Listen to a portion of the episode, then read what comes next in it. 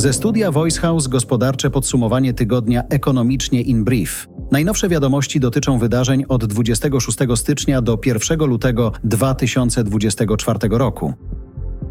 Mamy trochę rozczarowań związanych z polską gospodarką. Okazuje się, że końcówka ubiegłego roku była jednak słabsza niż prognozowali ekonomiści. W efekcie w całym 2023 roku nasz PKB urósł tylko o 0,2%. Z danych GUS wynika, że w ostatnich miesiącach znów przygasła nam konsumpcja, która latem wyglądała już zupełnie obiecująco.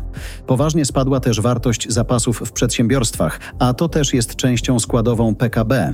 Jego mały, ale jednak wzrost zawdzięczamy głównie przewadze eksportu nad importem i inwestycjom, które rosły o ponad 8%. Pomimo pewnego rozczarowania, ekonomiści nie zmieniają prognoz na ten rok i nadal twierdzą, że będzie lepszy, a PKB tym razem urośnie o jakieś 3%.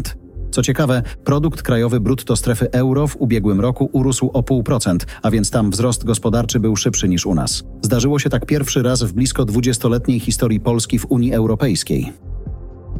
Ubiegłoroczne spowolnienie gospodarcze to efekt głównie bardzo wysokiej inflacji, którą trzeba było tłumić drastycznymi podwyżkami stóp procentowych. Przez to gospodarka siadła kompletnie. Ten sam scenariusz widać było w Polsce, w strefie euro i w Stanach Zjednoczonych. Teraz dołek koniunktury jest już za nami, a na świecie trwa dyskusja o tym, czy warto zacząć obniżać stopy procentowe, a jeśli tak, to kiedy. W tym tygodniu dostaliśmy na ten temat dość istotne podpowiedzi, zarówno ze strefy euro, jak i z USA. Mówiąc w skrócie, scenariusz bazowy zakłada, że obniżki stóp w strefie euro rozpoczną się w kwietniu, a w Stanach w maju.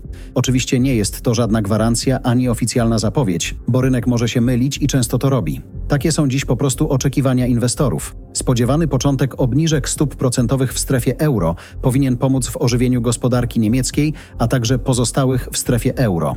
W naszym przypadku może skłaniać Radę Polityki Pieniężnej do tego, aby pójść drogą Europejskiego Banku Centralnego i także powrócić do obniżania stóp. Z drugiej strony, jeśli Rada Polityki Pieniężnej nie zdecyduje się na takie ruchy, to rosnąca różnica pomiędzy poziomem stóp w euro i w Polsce powinna w kolejnych miesiącach pomagać umocnić złotego.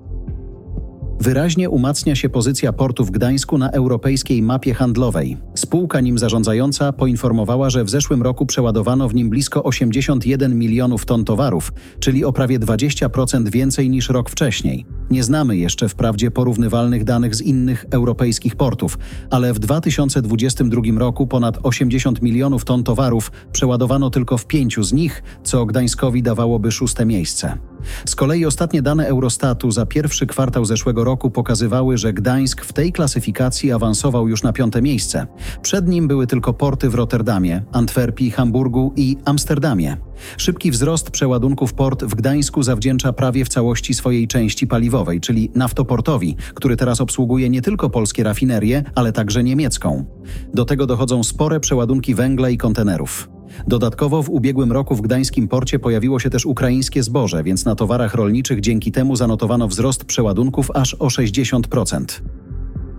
Główny Urząd Statystyczny pochwalił się, że pracuje nad ciekawym wynalazkiem. Urząd przygotowuje kalkulator tzw. Tak inflacji indywidualnej. Dzięki niemu każdy będzie mógł wyliczyć sobie swoją własną inflację. Wystarczy wprowadzić do kalkulatora dane dotyczące struktury swoich wydatków.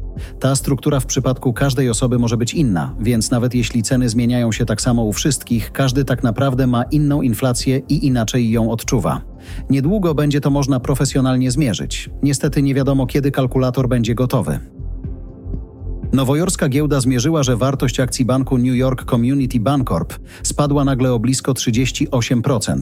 W związku z tym analitykom giełdowym na pulpitach zapaliła się czerwona lampka. Wszyscy jeszcze pamiętają serię bankructw małych lokalnych banków w Stanach z początku ubiegłego roku. Nikt nie chciałby, żeby problemy nowojorskiego banku rozpoczęły podobną serię w tym roku. Bank z Nowego Jorku pokazał w wynikach za czwarty kwartał straty zamiast zysków. Wcześniej zaksięgował pół miliarda dolarów rezerw na niespłacane kredyty związane z nieruchomościami. Do tego drastycznie obniżył dywidendę akcjonariuszy z 17 do 5 centów na akcję, bo musi wzmocnić swoje kapitały. Wszystko to brzmi alarmująco i wygląda na poważne kłopoty, chociaż bank reaguje szybko i adekwatnie, więc jest szansa, że wyjdzie z opresji. Poza tym na giełdzie nowojorskiej w ostatnim tygodniu Microsoft znów wyprzedził Apple pod względem wartości rynkowej. Przy okazji wartość rynkowa w jego przypadku przekroczyła barierę 3 bilionów dolarów. Microsoft pokazał też wyniki za ostatni kwartał, z których wynika, że zarobił w tym czasie blisko 22 miliardy dolarów. Ponad 20 miliardów zarobił też Alphabet, czyli właściciel YouTube'a i Google'a.